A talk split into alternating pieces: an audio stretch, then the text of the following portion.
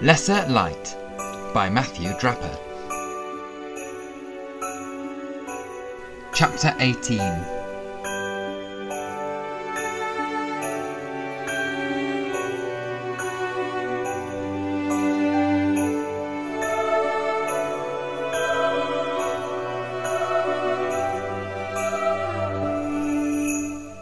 The further into the storm I went, the more I knew I had made the right decision. I did not have time to wait for the weather to clear. I already spent too long waiting for storms to clear in my own mind, and knew the time to make changes was now. My thick boots crushed snow into icy mush beneath my feet as I moved along the edge of the road, following the direction of the cars. Wheels span, spitting out mud and sloppy snow water. Pale lights shone through the cloud of snowflakes which filled my vision. Woolly bobble hat pulled down over my ears, I could hear my inner voice loudly. I was holding off the chanting words we used to repeat. Gabriel before me, Gabriel behind, Gabriel to my left side, Gabriel to my right, Gabriel, release into the day, lesser light to rule the night. Just because I believed we had been through the most exhilarating experiences at St. Michael's did not mean I trusted the source of those miracles.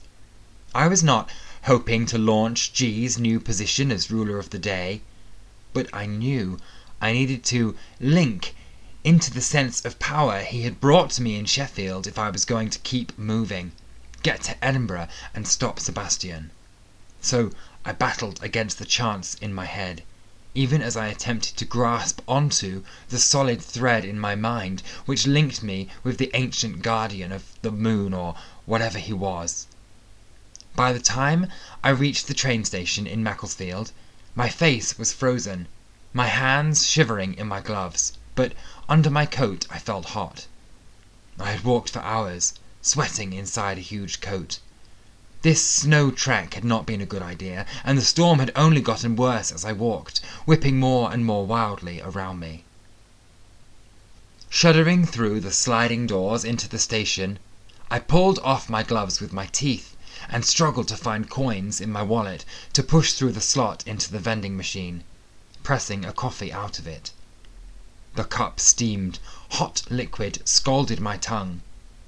An employee in the ticket office judged me as I unbundled myself from my coat and stomped snow off my boots, slumping onto a bench and fiddling with my phone. Five missed calls from Rocco. I text him. At the station. And added, Love you. All trains are delayed, the rail employee informed me as I attempted to purchase the fastest and earliest tickets to Edinburgh. He explained a train was still coming, which would take me as far as Stafford, on the cross country towards Bournemouth, then I would have to take another train, West Midlands, towards Crewe. Getting off at Crewe I would have to take an Avanti West towards Edinburgh Waverley, if it wasn't cancelled. There was still no guarantee I would get there by tonight. Too many delays on the journey. Is there nothing going to Manchester? Changing at Manchester Piccadilly onto the Trans Pennine Express would get me to Scotland with just one change. Tomorrow, tomorrow, the employee, who seemed as though he wished he were anywhere but here, kept reminding me this was supposed to be a short storm and to have blown over by tomorrow. He insisted normal service would resume by then. In my experience, storms do not just blow over, they stay with you. Maybe I could get to Manchester by coach or bus if those weren't cancelled. I had to try.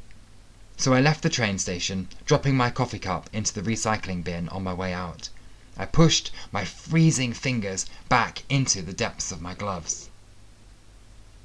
A short walk took me from the trains to the bus station, a long covered avenue filled with route maps and doors to various buses headed in different directions.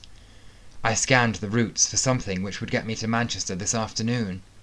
A bus was leaving in five minutes. I hurried to an exit where a number of concerned looking passengers were waiting to board, unsure if the journey would be going ahead. The driver was as frustrated as the passengers by the bus company not providing clear answers on whether it was safe to drive in the ongoing storm. I've not been stopped by the weather yet, she told us as we stepped up on board. Global warming is kicking all our asses. Shivering, I scanned my card on the contactless payment machine. Internal mechanisms screeched as the vehicle pulled away. I rested my head against the window, bones being shaken as we drove out of Macclesfield and toward the motorway, where cars inched along, wipers shifting swathes of snow from their windscreens. The heat of the bus pushed me into an uneasy sleep. My head dropped forward as I lost my footing and fell towards the surface of the moon, caught in the gravity which pulls the tides. Gabriel's gnarly fingers reached out of the dunes of dust, gripping my neck, dragging me down.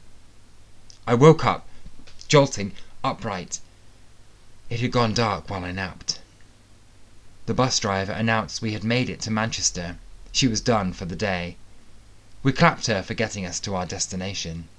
I got out and found myself swept by the wind into the nearest bus shelter. I knew I couldn't keep going at this rate, so I booked a hotel room near the train station. Twisting the taps to release a stream of hot water into the hotel bathtub, I called Rocco back. I know what you believe is important to you, he told me, but you can't put yourself in danger like that. He did not know the kind of danger I had already survived, and how strong I had become. Heated like a lobster from the bath, I sank into hotel sheets and fell into a fitful sleep, full of stress fueled nightmares.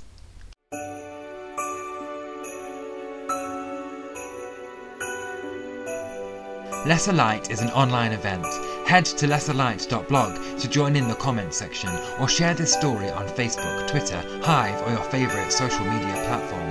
The Lesser Light paperback is available from lulu.com or other booksellers, or you can download the ebook now. But remember, no spoilers until New Year's Day. The story is fictional, but if the elements about trauma, cults, or recovery have affected you, you can find helplines at lesserlight.blog.